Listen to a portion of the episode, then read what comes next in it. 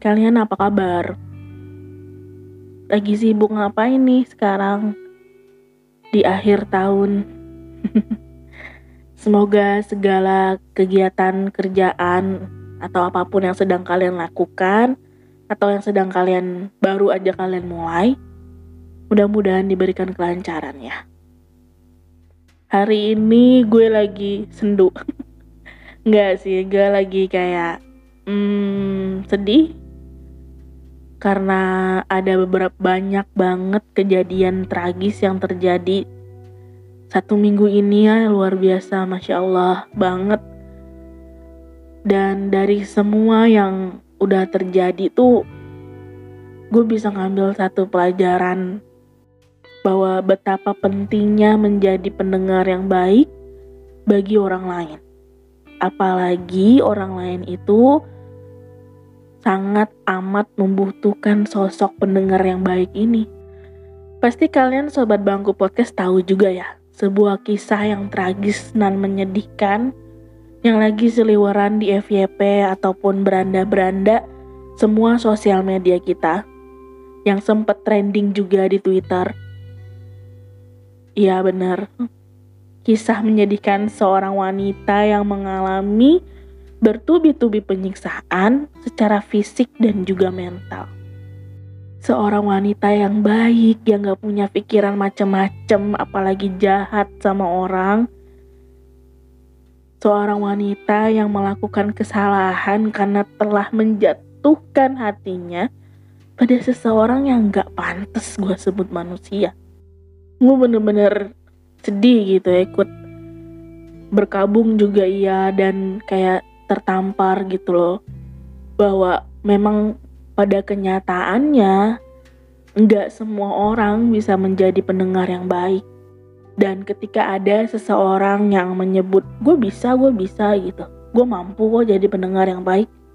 Eh tunggu dulu bos.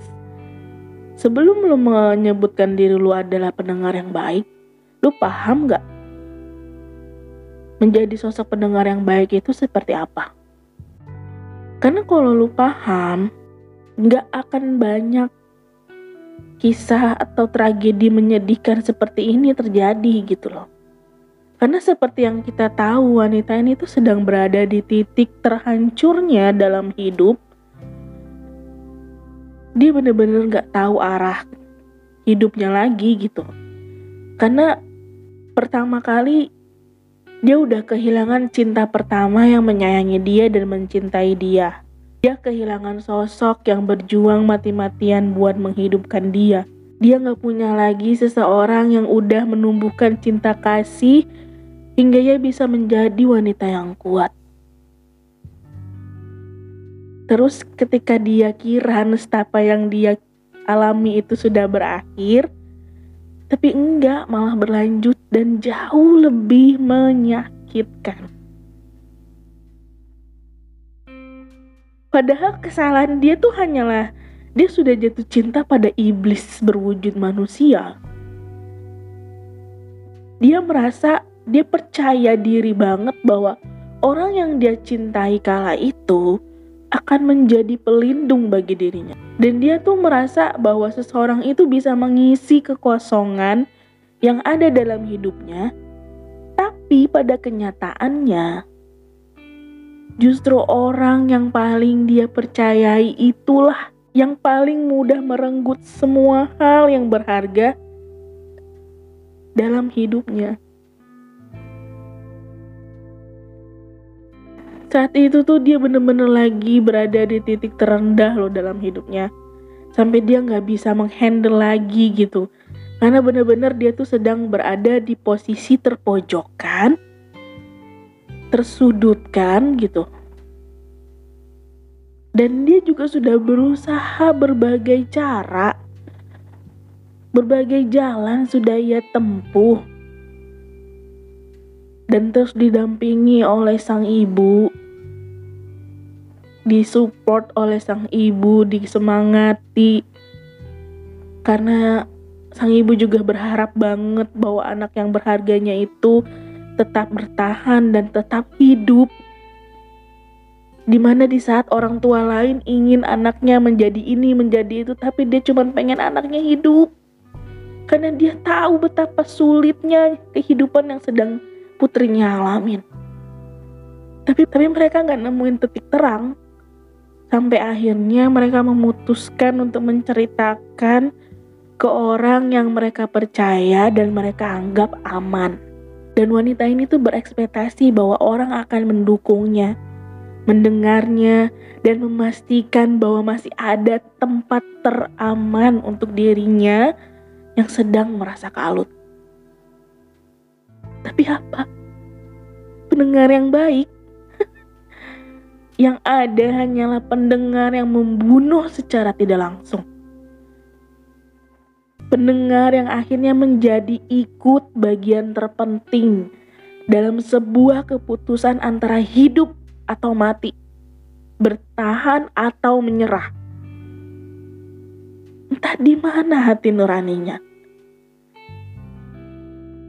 Coba kalau lu bisa bayangin ketika lu mendengar orang yang lu kenal lagi hancur, lebur, tak bersisa, tapi yang lu tangkep dari ceritanya hanyalah martabat dan harga diri diri lu sendiri gitu.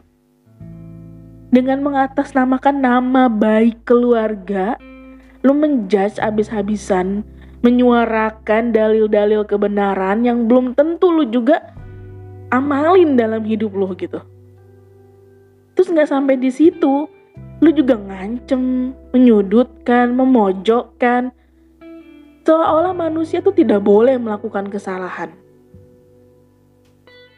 Dan yang dialami wanita ini murni kesalahan yang pantas ia tanggung. Gila gak sih?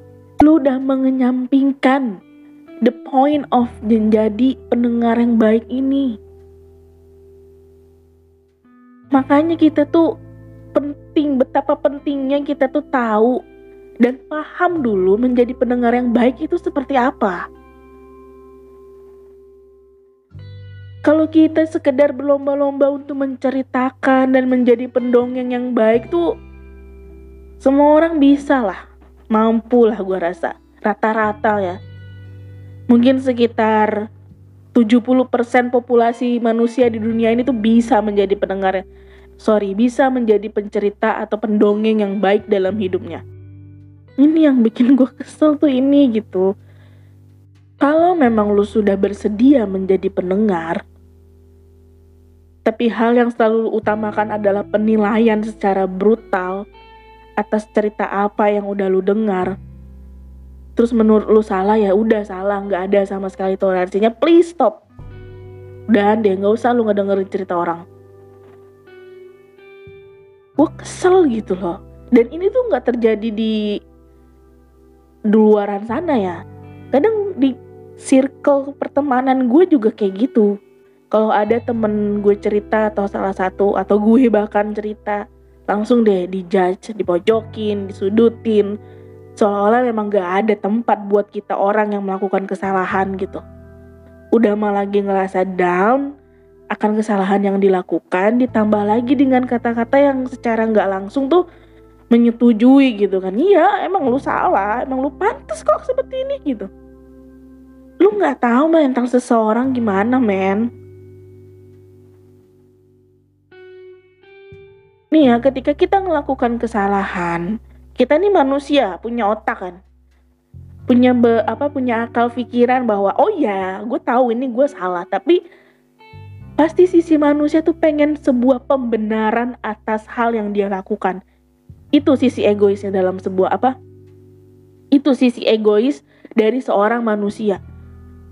Dia tahu dia salah tapi dia pengen pembenaran pemvalidasian atas kesalahan bahwa yang sepenuhnya itu bukan salah dia.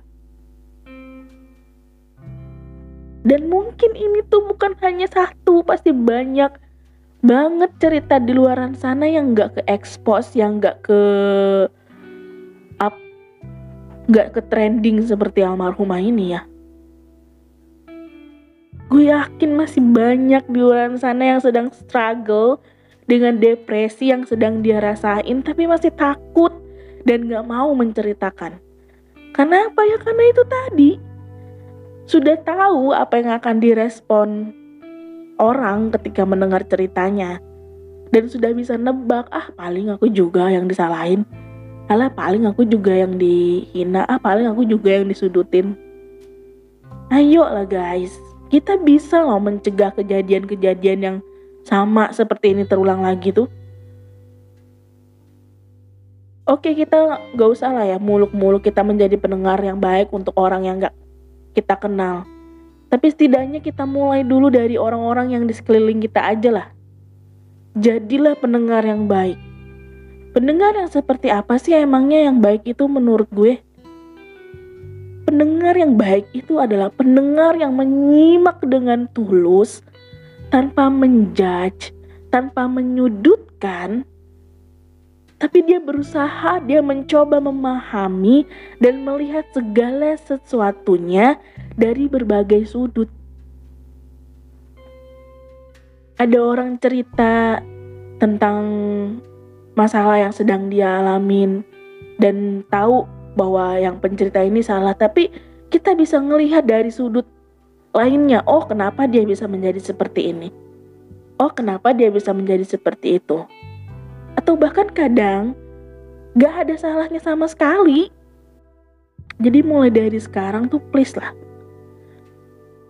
Try to be best listener, wise listener. Mencoba untuk menjadi pendengar yang akhirnya tuh membuat si pencerita merasa bahwa dirinya diterima dirinya ada yang mendukung. Kita tuh hanya manusia yang bisa melakukan kesalahan kapan aja. Ya ngomong, ya gue ngomong gini bukan berarti gue juga membenarkan atas kesalahan yang dibuat sama orang lain ya.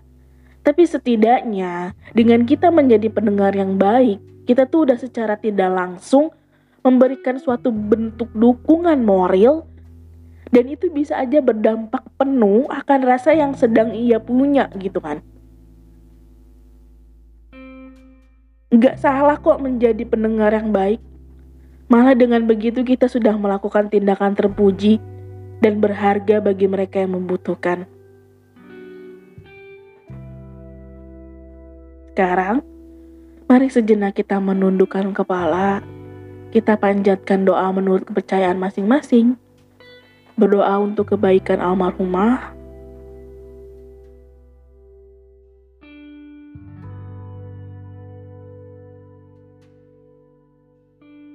Selesai dan